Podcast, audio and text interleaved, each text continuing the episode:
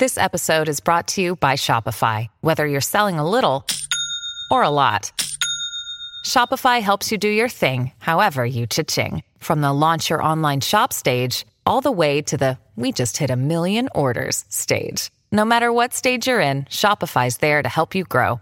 Sign up for a $1 per month trial period at shopify.com slash special offer, all lowercase. That's shopify.com slash special offer.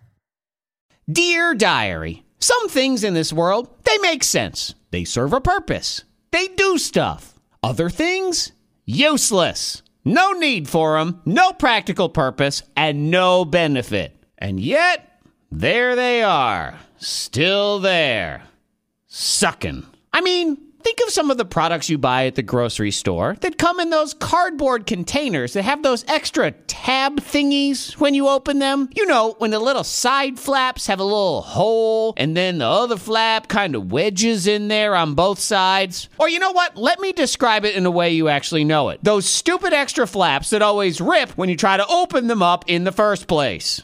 Those things never hold together. And unless you have a master's degree in wizardry, you have no idea the proper way how to open them. And even if you are some kind of Dumbledore in training, I can promise you that nobody else in your house knows how to do it and is going to rip them anyway. Useless!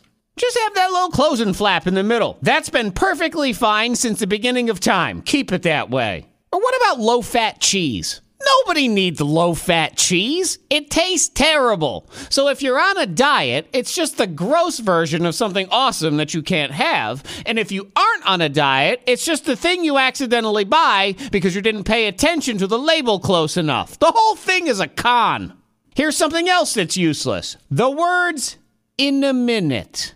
Those are the worst words ever because never do we actually mean we're going to do something in one minute. So why do we even give the illusion that we are? And when it comes to kids, forget about it because in a minute usually relates to when I say, hey kids, it's time to get off your iPad, and they say, in a minute. Because God forbid they have to end their 247th game of Roblox for the day before the actual end. And as we all know, for them, in a minute means I'm not going to actually stop playing until you come back and tell me again to get off my device. And then, as we all know, the next time we do ask them to get off, it's followed up with a jerky, I know.